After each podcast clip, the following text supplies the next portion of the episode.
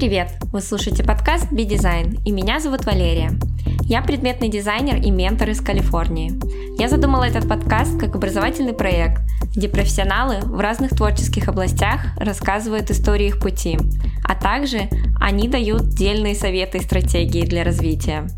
Миссия моего проекта – создать сообщество, где каждый сможет вырасти профессионально, обрести уверенность в себе и найти поддержку.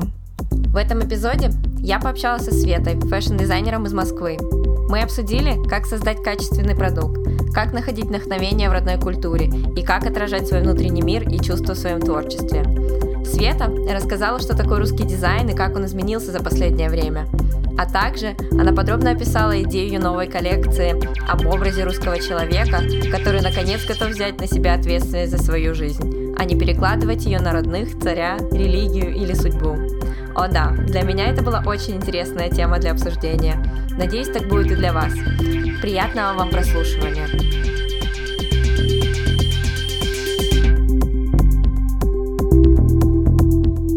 Света, привет! Спасибо, что принимаешь участие в моем подкасте. Я очень рада, что в этот раз у меня фэшн-дизайнер. Привет, Лера, я тоже очень рада, что ты меня позвала. Расскажи, пожалуйста, про свой бренд, про то, как ты начинала, и про то, как возникла вообще такая вот глубокая идея изучить русскую культуру, переосмыслить ее и создать что-то такое свежее и по-новому взглянуть вообще на это все. Я начинала, работая вообще по другой специальности, то есть я по первой специальности кибернетик, программист, и закончила Московский инженерно-физический институт, Класс. и на самом деле очень этому рада. И семь лет проработала по специальности, и у меня была прекрасная работа, идеальная компания. Это тот момент, когда вот все, все ругают жизнь в офисе, а я ее обожала. обожала корпоративную культуру и вообще, ну, видимо, мне просто повезло с компанией, повезло с людьми, с которыми я работала, и там все было очень хорошо. Повезло понять, э, что такое большая компания, большие процессы, да, большая какая-то, когда, когда задействовано вот в, в процессе много очень людей, и я там как раз занималась IT, э, настройкой IT-процесса. В какой-то момент, когда я начала уже по, ну, как-то вот карьерная лестница, да, подниматься по карьерной лестнице, я начала удаляться именно от э, продукта, от именно от того, чем я занимаюсь, больше в какой-то менеджмент, да, вот это общение с людьми постоянное, что мне было как раз не очень интересно. И я, ну, это как-то, я не знаю, кризис среднего возраста, наверное, не знаю, в 26 лет он может, если произойти, то это был он. Да, и я поняла, что хочется попробовать заниматься чем-то другим, э, и выбирала между архитектурой и дизайном одежды, э, потому что мне моя лучшая подруга всю жизнь говорила, что я должна была стать дизайнером одежды, и вообще непонятно, зачем я пошла в МИФИ.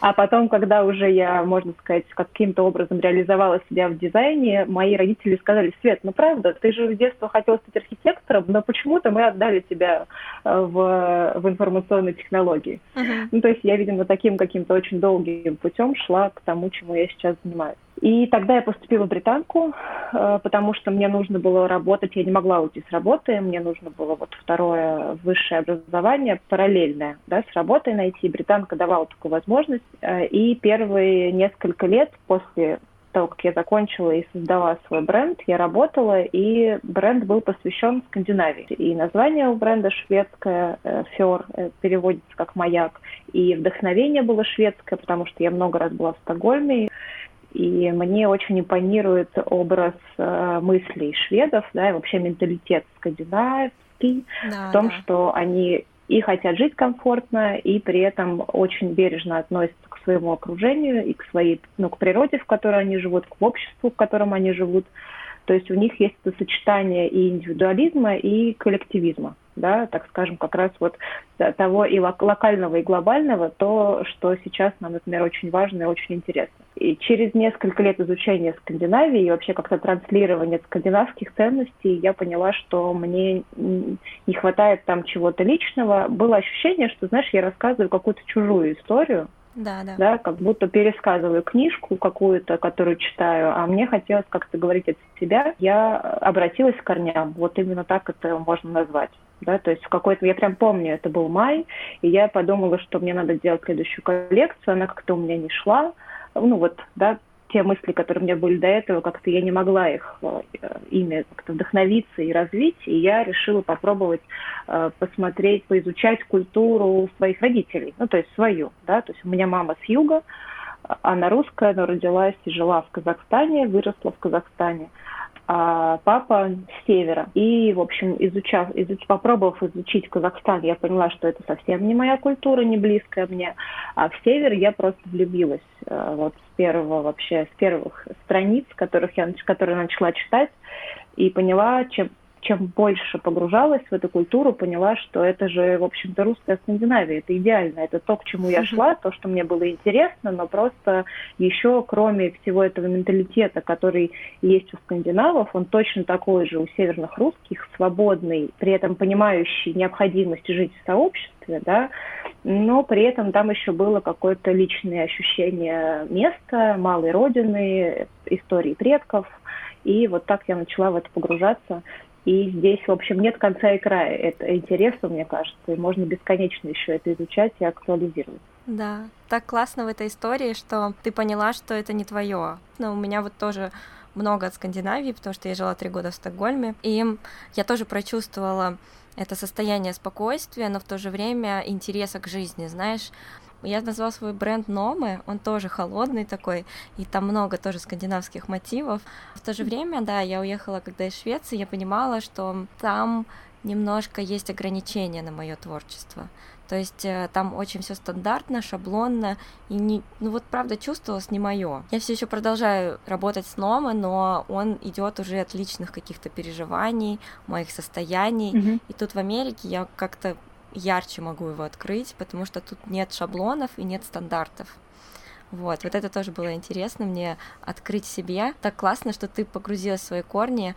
А, расскажи, как это происходило. То есть ты нашла там, поспрашивала у родителей, поехала в то место. Вот как этот весь процесс происходил, твое погружение? На самом деле это было какое-то счастливое стечение обстоятельств, которое, в принципе, как-то меня сопровождает в жизни. И я верю, что если эти обстоятельства происходят, значит, все действительно так, как должно быть. Потому что вот я сказала, что я в мае начала изучать культуру. Э, я знала, где родился мой папа. Я была там за 12 лет, то есть, получается, там, за, да, за 15 лет до того, как начала это снова изучать. Это остров в Белом море, на котором стоит Новодвинская крепость. И я начала делать коллекцию, посвященную Белому морю.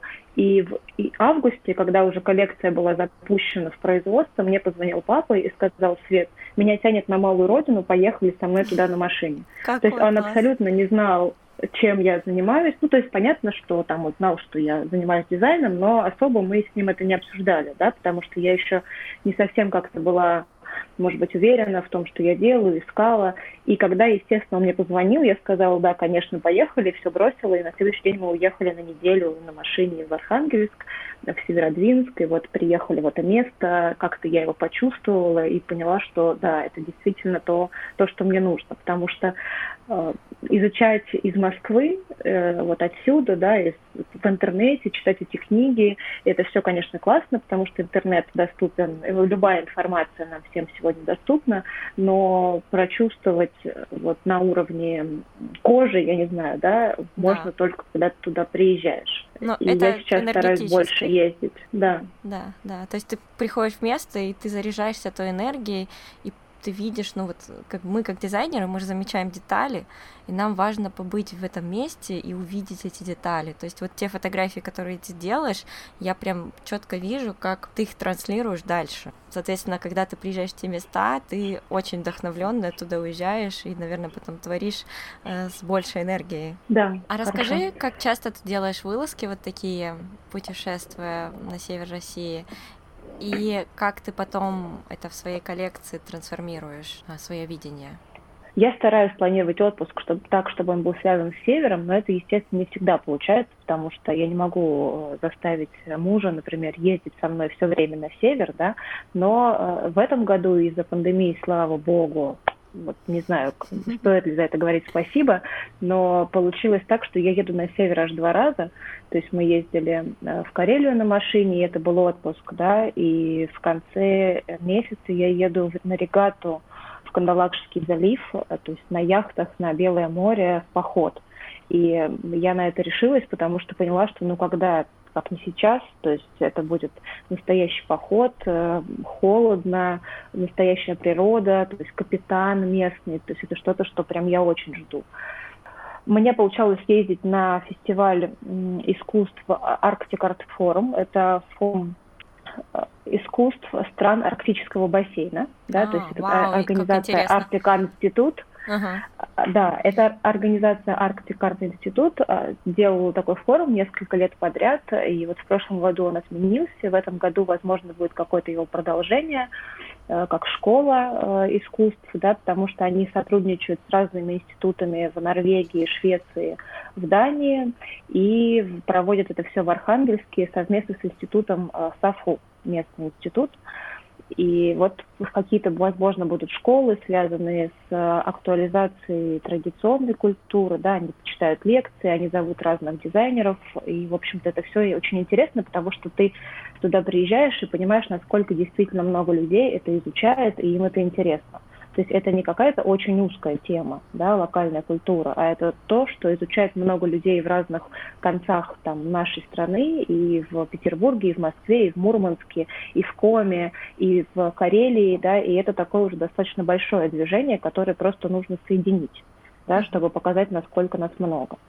Да, интересно. Как я, я потом это все как потом я с этим работаю? А, на самом деле всегда есть что-то, с чем я работаю, то есть у меня не, не, нет разделения на, например, интерес а, там, рабочий и интерес какой-то нерабочий. Да? То есть если я читаю книгу, то, скорее всего, будет эта книга, связанная с так или иначе с русской культурой или с э, севером, или с природой, или с национальной идентичностью, локальностью, да, и просто это может быть художественная литература для отдыха, а какая-то более там нон-фикшн, да, такое для именно такого э, рабочего изучения. И это, наверное, тот, э, то дело, которое ну, невозможно назвать это работой да, это просто какое-то дело, которым я постоянно занимаюсь. И я, наверное, давно не читала ничего вообще никак не связанного с тем, чем я занимаюсь, и иногда мне кажется, что это плохо. И э, даже в, прош... в прошлом году я пошла на курсы скорочтения для того, чтобы успевать все, все, что мне хочется читать. И, и все, что... Но при этом я понимаю, что нужно получать какую-то информацию извне случайно да, такую, которая бы тебя просто как-то цепляла. Ну, потому что когда ты погружаешься в одну и ту же тему э, и просто в ней варишься, тебя она засасывает, и ты как-то, может быть, даже не замечаешь вещей, которые происходят в мире, да, или, ну, какой-то однобокий взгляд получается. Поэтому э, читать мне пока не успевается, но я подписана на много разных блогов, там много разных э, каких-то источников другой информации, да, не связанной с севером и с русской культурой. И поэтому вот эта переработка информации, которую я получаю на севере из книг, она происходит как-то постоянно. Я что-то рисую постоянно, я очень много пишу.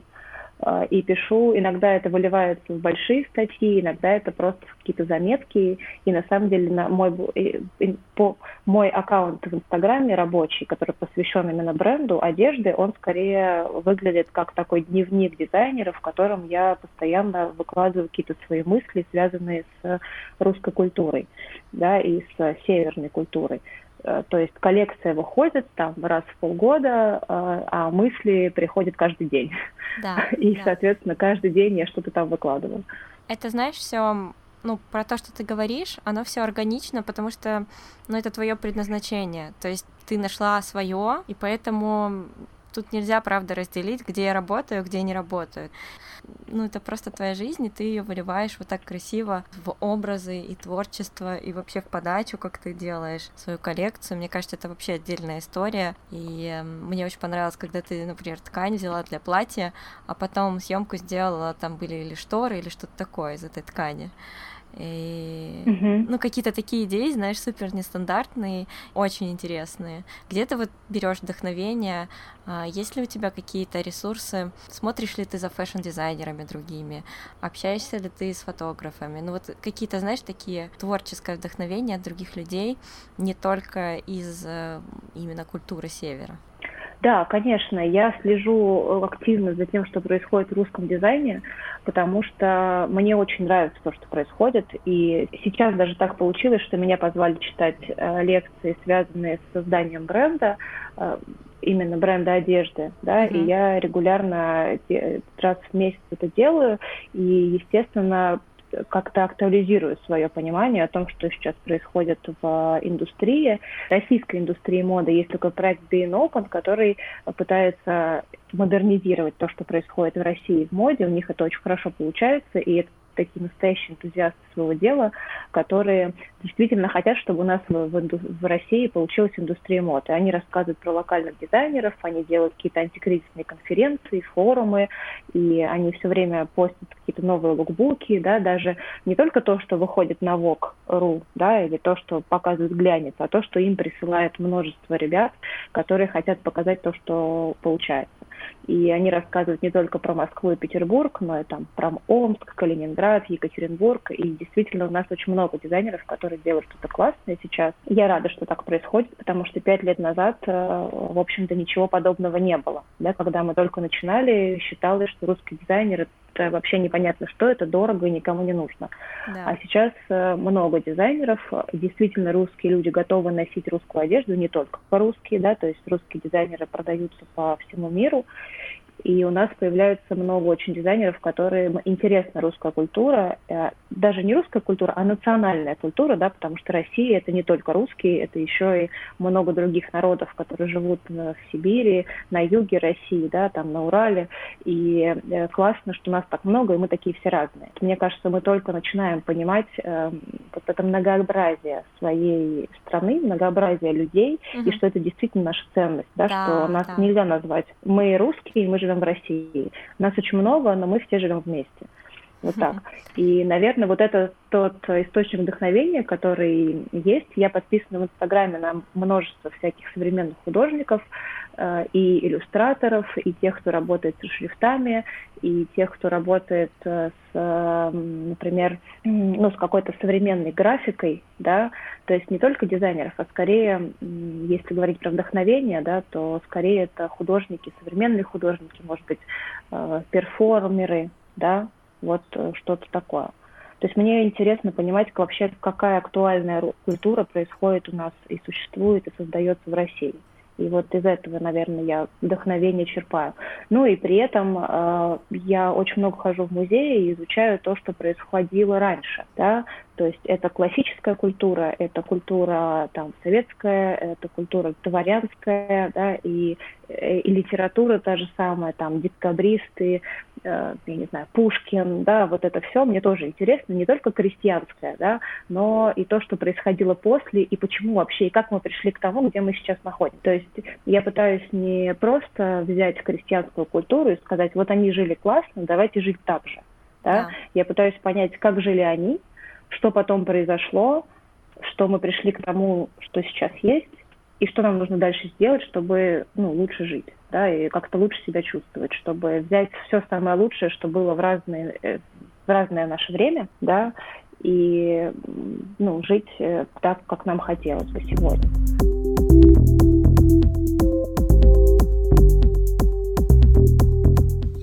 Это подкаст «Би-дизайн», и мы примерно в середине эпизода.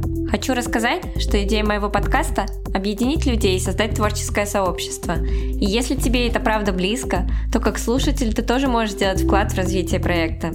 Если тебе нравится то, что ты услышал в первой части эпизода, то ты можешь сделать три простых вещи для меня. Первое – это оставить отзыв на Apple Podcasts или других платформах. Второе – рассказать другу и поделиться ссылкой в социальных сетях. И третье – поддержать проект на Патреоне, платформе для Donation. Подробная информация есть в описании эпизода и на сайте. Спасибо вам и вернемся к моему гостю.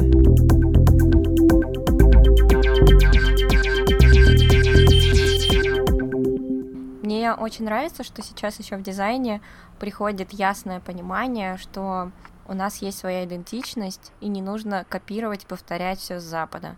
Потому что раньше очень много было копий и каких-то, ну, просто шаблонных каких-то, знаешь, дизайнов э, в разном дизайне, э, как в интерьерах, так и в фэшне, как и там, предметный дизайн вообще только недавно зародился.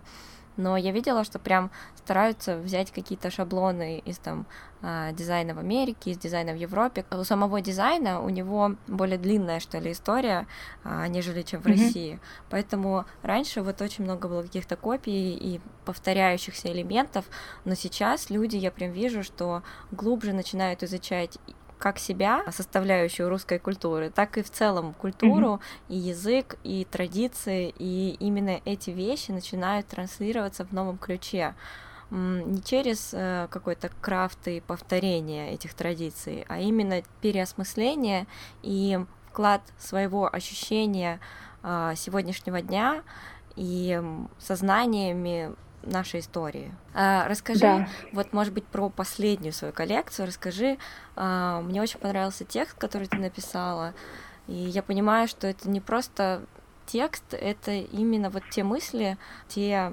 состояния, которые у тебя внутри, и это как дневник, правда.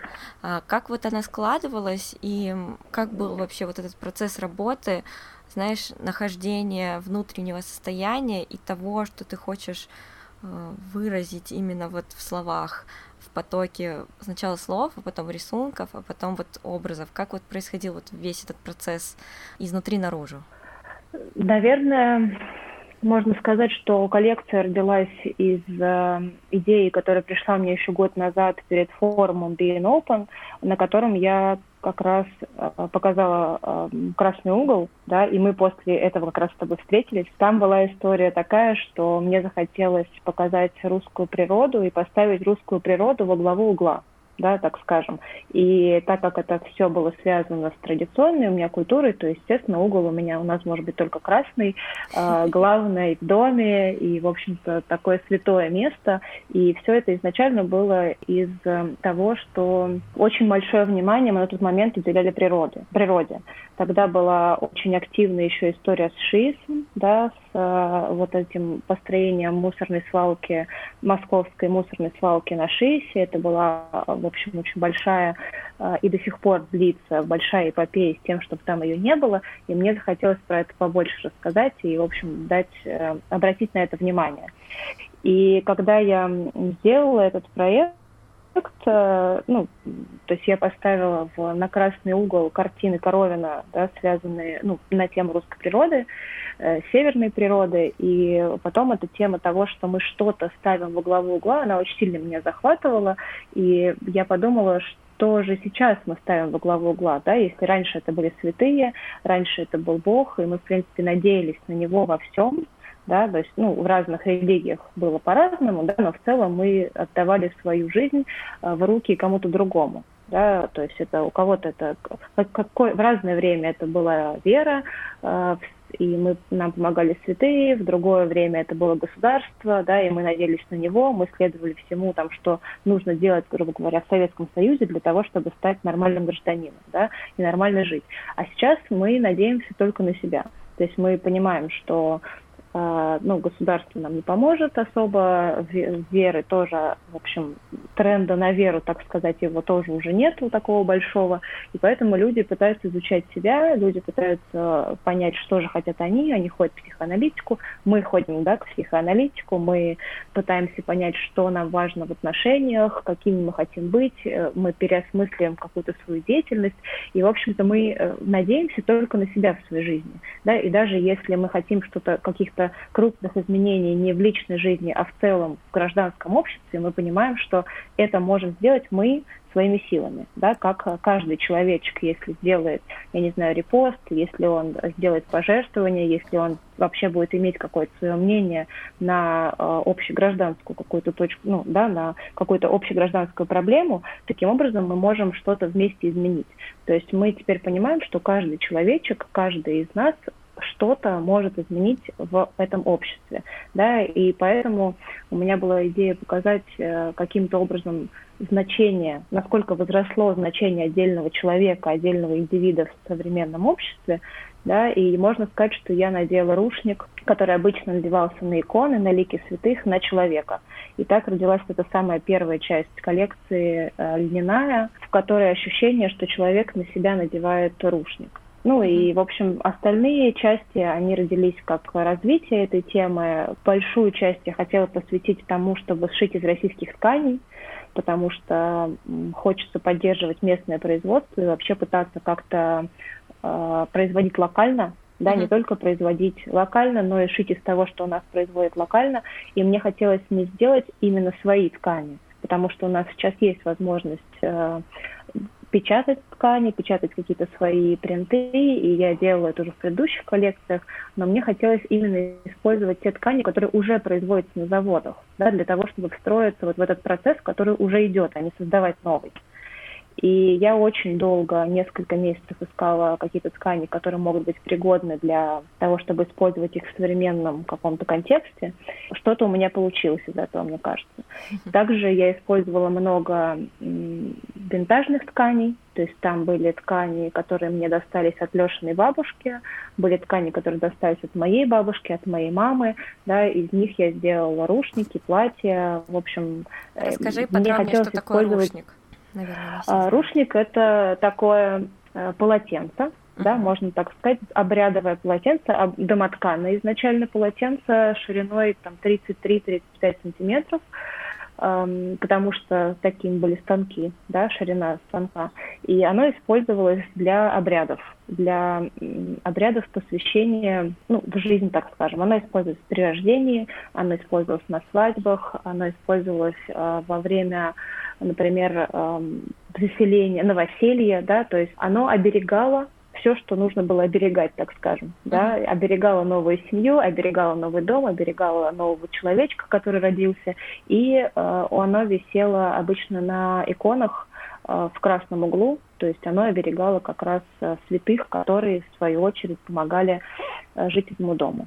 Uh-huh, uh-huh. То есть это такое очень, э, в этом полотенце много очень смыслов, да, и на нем что-то часто вышивали. Ну, то есть они, это не просто полотенце, но полотенце с вышивкой, на котором вышивали какие-то пожелания или какие-то знаки. То есть вся эта вышивка имела какое-то значение, да.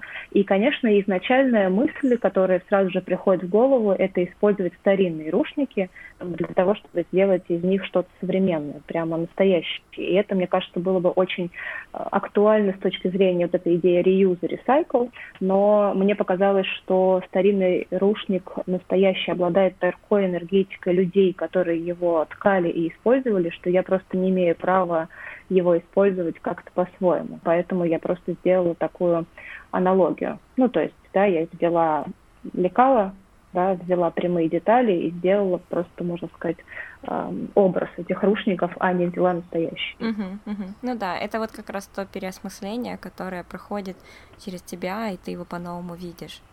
Мне очень понравилось, понравился текст, который ты написала к этой коллекции. Я даже хочу его зачитать. Это об образе русского человека, который наконец готов взять ответственность э, на себя, за свою жизнь, а не перекладывать ее на родных, царя, религию или судьбу. Он оберегает свое тело и желания, осознает свои возможности и готов к изменениям. Это не про отречение от идеалов, а про перераспределение ответственности. Мы продолжаем искать ответы на вопросы у Фрейда Бога и Хоффмана, и у каждому из нас помогает кто-то свой, и все вместе, но окончательное решение, наконец, за нами. Это просто волшебно. Спасибо. Ну, как бы это очень откликается сейчас э, с тем, что происходит в современном мире, и что мы, правда, ну, как бы начинаем видеть свою силу видеть силу одного человека да.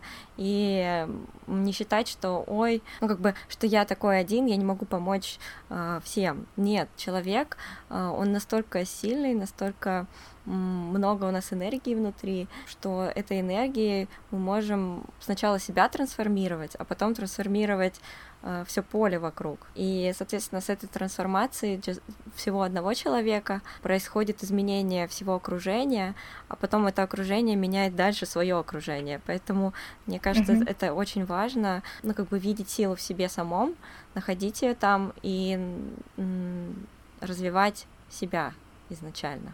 Да, потому что, мне кажется, вот эта сила трансформации сообщества, она происходит э, только тогда, когда мы готовы взаимодействовать с другими людьми и сообща да, это делать. Ну, потому что а, объективно один человек не может поменять там целый мир. Но если один человек верит в то, что вместе мы сможем, и он готов один что-то сделать, первый или второй, или там, если пока только маленькая группа людей э, что-то хочет менять, он готов к ней присоединиться, да, и тогда э, вместе большая группа людей может это менять. Это то же самое, что происходит там на Шивисе, это то, что происходит в Куштау, в Белоруссии сейчас, да, да. и в, вообще в сообществах, которые пытаются менять свою жизнь. Потому что, но тут важно то, чтобы один человек имел способность и уверенность в себе, да, силы и какой-то ресурс на то, чтобы сказать, вот да, я хочу так, или я с этим согласен, или не согласен, то есть высказать свое мнение. А это возможно, мне кажется, только тогда, когда человек ну, верит в себя, да, когда он понимает, чего он хочет, когда он не, не говорит «я вне политики» или там «мне это не интересно, я живу своей жизнью, и это меня никак не касается». Да. Когда он действительно понимает, какая... Когда он готов иметь мнение по любому вопросу, так скажем. Да. И вот по этому вопросу он готов высказываться и поддерживать или не поддерживать. И так интересно, что нам не обязательно напрямую э, делать коллекции про там какие-то политические и социальные темы. Наоборот, вот то, что мы с тобой обсуждали, скорее наше творчество — это отражение наших внутренних изменений и то, как изменения в обществе влияют конкретно вот на меня. Я как это чувствую и какие эмоции я сейчас переживаю, что у меня внутри происходит, какие изменения у меня происходят. И это я транслирую через свое искусство, и, соответственно, другие люди как бы им это импонирует, потому что я создала это искренне и в моменте, когда эти изменения происходили. И, соответственно, люди, когда увидят твою коллекцию, они увидят тот посыл, который ты несешь. И это их тоже вдохновит на действия. И они как бы сочетают эм, твое внутреннее состояние, которое а, ты хотел отразить в своем творчестве. Да, и мне кажется, что тут классно то, что сейчас множество разных художников в разных сферах э, работает над э, вот такими похожими проблемами, да, и по-своему их транслирует. То есть кто-то вышивает, кто-то поет, кто-то э, сейчас художники в разных сферах э, делают что-то на какие-то актуальные темы, похожие темы, но по-своему, по-разному, да, и человек, э, считывая, э, рассматривая, да, или приходя на выставку, или смотря на там новую коллекцию дизайнера, он видит абсолютно разный визуал, абсолютно разные какие-то тексты, но считывает один и тот же посыл. И таким образом мы все создаем какой-то тренд на, там, на локальность, на внутреннюю силу, на любовь к себе. Ну, то есть и таким образом мы создаем какую-то социальную повестку актуальную да, да. Э, но при этом через э, искусство. Потому да. что, в общем-то, ну, современное искусство это то, что лучше всего улавливает то, что сейчас происходит в мире. Мы как бы помогаем э, людям, да, обществу э, сказать то, что они хотят сказать, то, что они чувствуют, но mm, мы как художники точно. можем это выразить. Точно, точно, да, потому что, ну, это как бы чувствуется, но когда это не выражено, кажется, что как будто я один это, знаешь, да, чувствую, а когда это начинает выражаться активно, и мы да. помогаем это увидеть, правда. Um, вот у тебя еще текст, это про любовь к русской культуре и к образу русского человека со всеми его противоречиями, исканиями, меланхолией и бунтарским духом. В нас уже все есть, остается только решиться.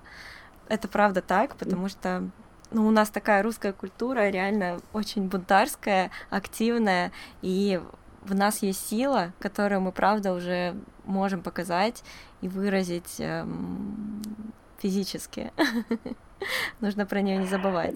Да, да, ну то есть это как раз то, что, чего мне не хватало в скандинавской культуре, да? Ты Точно. правильно сказала, угу. что у них все очень э, гладенько, очень чистенько, комфортно, аккуратно, и этому, наверное, с одной стороны завидуешь, да, потому что они спокойно могут жить своей, могут жить своей хорошей жизнью, но э, русский человек так не сможет. Нет. Мне кажется, русский человеку ему нужно какое-то там драма. впечатление, ему нужны какие-то искания, драма, грусть, меланхолия, там какие-то э, ну, внутренние революции, да, то есть э, не хочется, чтобы нам нужны были внешние революции, да, но внутренние какие-то вот эти бунтарские вещи нам необходимы. И э, классно, что мы сейчас как будто бы перестали пытаться от них уйти. То есть как будто мы перестали быть каким-то, знаете, адекватным народом, адекватными людьми, а наконец-то поняли, что да, мы такие есть, мы классные, а, и стоит это выражать. Такие яркие противоречия, они видны а, во всем. Мой друг даже говорит, смотри, в Индии погода всегда одинаковая, и у них все так спокойно всегда, и жизнь очень размеренная и спокойная.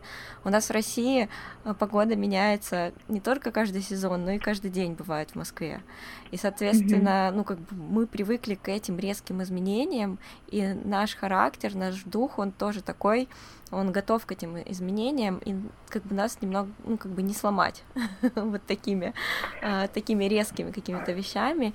Я научилась не отрицать это и не говорить, что это плохо, а просто видеть это как часть э, себя, как часть э, моей культуры и истории э, России, в которой я родилась. Да, история России уже очень, против... ну, очень разнообразна. Да, то есть она абсолютно нелинейна, то есть у нас только-только все налаживается, потом что-то происходит такое бурное, что влияет на всех нас. Только-только мы к этому привыкли, потом опять что-то происходит. И то есть мы, наверное, ну, привыкли к такому, да, мы, конечно, все очень хотим жить спокойно и адекватно, я надеюсь, у нас в какой-то момент это получится. Да. Но, естественно, это влияет на то, как мы воспринимаем события в мире и вообще на атмосферу. То есть э, мне кажется, что мышление человека в любом случае связано с духовной атмосферой и временем, в котором он живет. Uh-huh. Да, и здесь очень важно как раз, вот ты начала говорить про язык, и мне кажется, что это очень важно, потому что мы воспринимаем время через эм, по сути, через новости, через там социальные сети, через разговоры, да, то есть мы же, мы же не сами его придумываем, мы его конструируем из того, что происходит вокруг. И мы говорим вот в русскоязычном интернете, да, грубо говоря, в русскоязычном сообществе.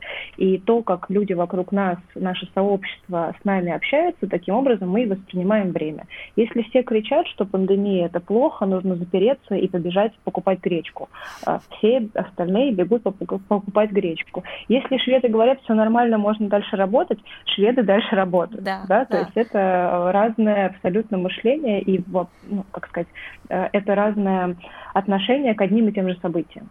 Да, да, точно. И здесь, наверное, важно как-то это отследить, да, как вот говорят э, психоаналитики, да, посмотрите на себя со стороны, и не стоит себя осуждать, просто отследите это и подумайте, как бы выйти из этого э, с меньшими потерями, так скажем, из этой ситуации. Да, да.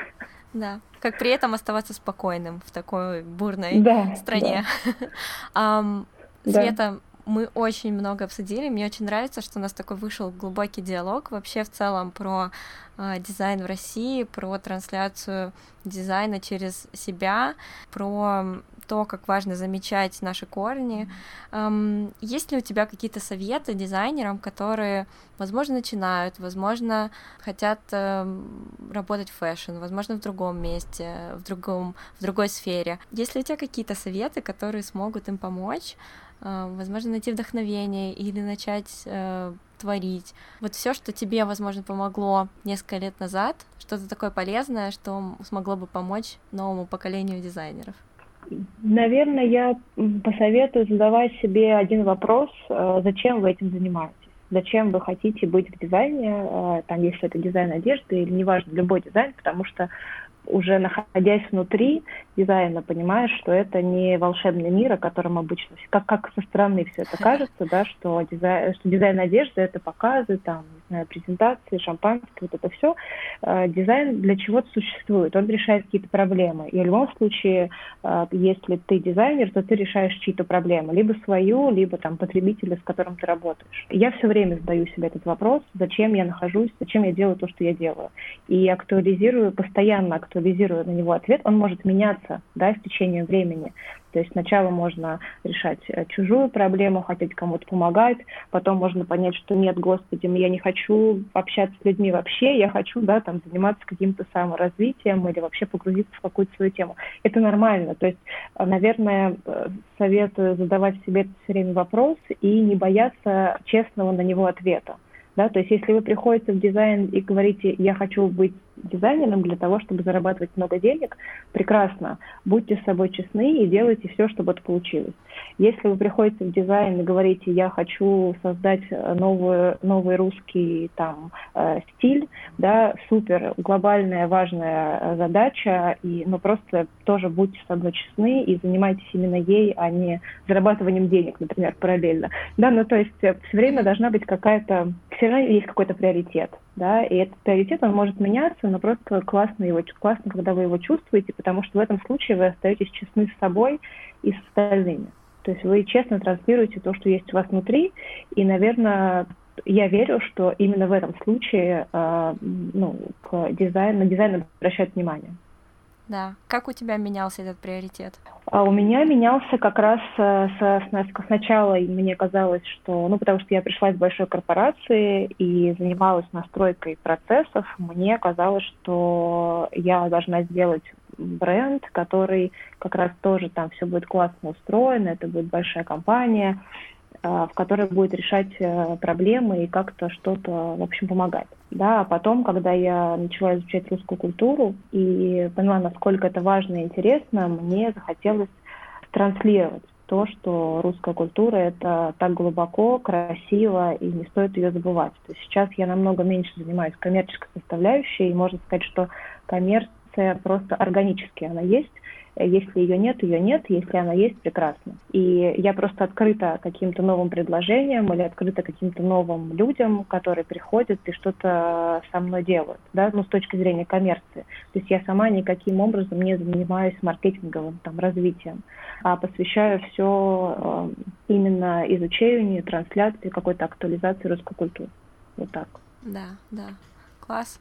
Классно, что ценности могут меняться, не обязательно Э, двигаться по одному пути, то есть если поставил ценность, да. но через там полгода-год она не актуальна, эм, нет никаких рамок поменять эту ценность и понять, да. что именно интересно для тебя внутри, и открыть заново смысл Да, создания. потому что если ты будешь пытаться делать то, что тебе не интересно, то ну, я верю в то, что это не получается, что таким образом не получится. Да, да. Ну, как вот бы нет, нет потока такого органического, и тогда выходит через силу, и нет... Ну, мы же занимаемся дизайн, дизайном только потому, что это приносит нам радость и счастье, и это такая творческая деятельность, и если она начинает идти через силу и неорганически, и только ради коммерции, то вообще нет смысла тогда этим заниматься. Я вот так для да, себя только, только если ты хочешь э, зарабатывать денег, да, коммерции. Ты почувствовал, как это здесь работает, ты понял этот процесс, uh-huh. ты понял, как тут все устроено, и ты понимаешь, что это твоя цель. И тогда, если ты честно себе другим, другим в этом признаешься, то в этом нет вообще ничего плохого. Я тоже не вижу, да, yeah. в этом никаких сложностей. Ты просто решаешь, ты зарабатываешь денег, те, деньги тем, что помогаешь там другим, да, э, э, прода- ну, получать свой продукт так uh-huh, скажем. Uh-huh, uh-huh. Ну, то есть то, что ты, если ты если продукт продается, значит он кому-то нужен, да, значит ты в любом случае кому-то помогаешь этим, тем, что его создаешь. Да, да. Спасибо тебе большое за такой глубокий диалог. Я была рада. Спасибо тобой... большое, что позвала. Я была рада с тобой пообщаться, и мне кажется, тема достаточно актуальная, и я надеюсь, что она все больше будет отражаться э, в творчестве русских людей. Да, я на самом деле уверена, что она будет набирать обороты все больше и больше. И очень интересно следить за тем, как это происходит в разных областях, и в предметном дизайне, и в дизайне одежды, и у иллюстраторов. И я очень радуюсь, когда появляются а, больше проектов, связанных и с севером, и с русской культурой, потому что это говорит о том, что у нас действительно появляется интерес к себе. Е, точно, наконец-таки. Любовь к себе, интерес к себе. Класс, спасибо. Да. Спасибо. Спасибо моему гостю за его откровенность и бесценный опыт. И спасибо тебе, что был с нами до конца. Я надеюсь, что этот эпизод был полезен и интересен. Если у вас есть вопросы по поводу переезда за границу, поиска работы, оформления портфолио, я буду рада на них ответить. Если вам нравится мой подкаст, Оставляйте отзывы, рассказывайте друзьям и делитесь ссылкой в социальных сетях. А также вы можете поддержать проект на Патреоне, платформе для донейшн. Ссылка есть в описании. Подписывайтесь на меня в Инстаграм Лерона с двойной N, и тогда вы точно не пропустите новый эпизод подкаста и будете в курсе новостей проекта. Спасибо, что были со мной и хорошего вам дня!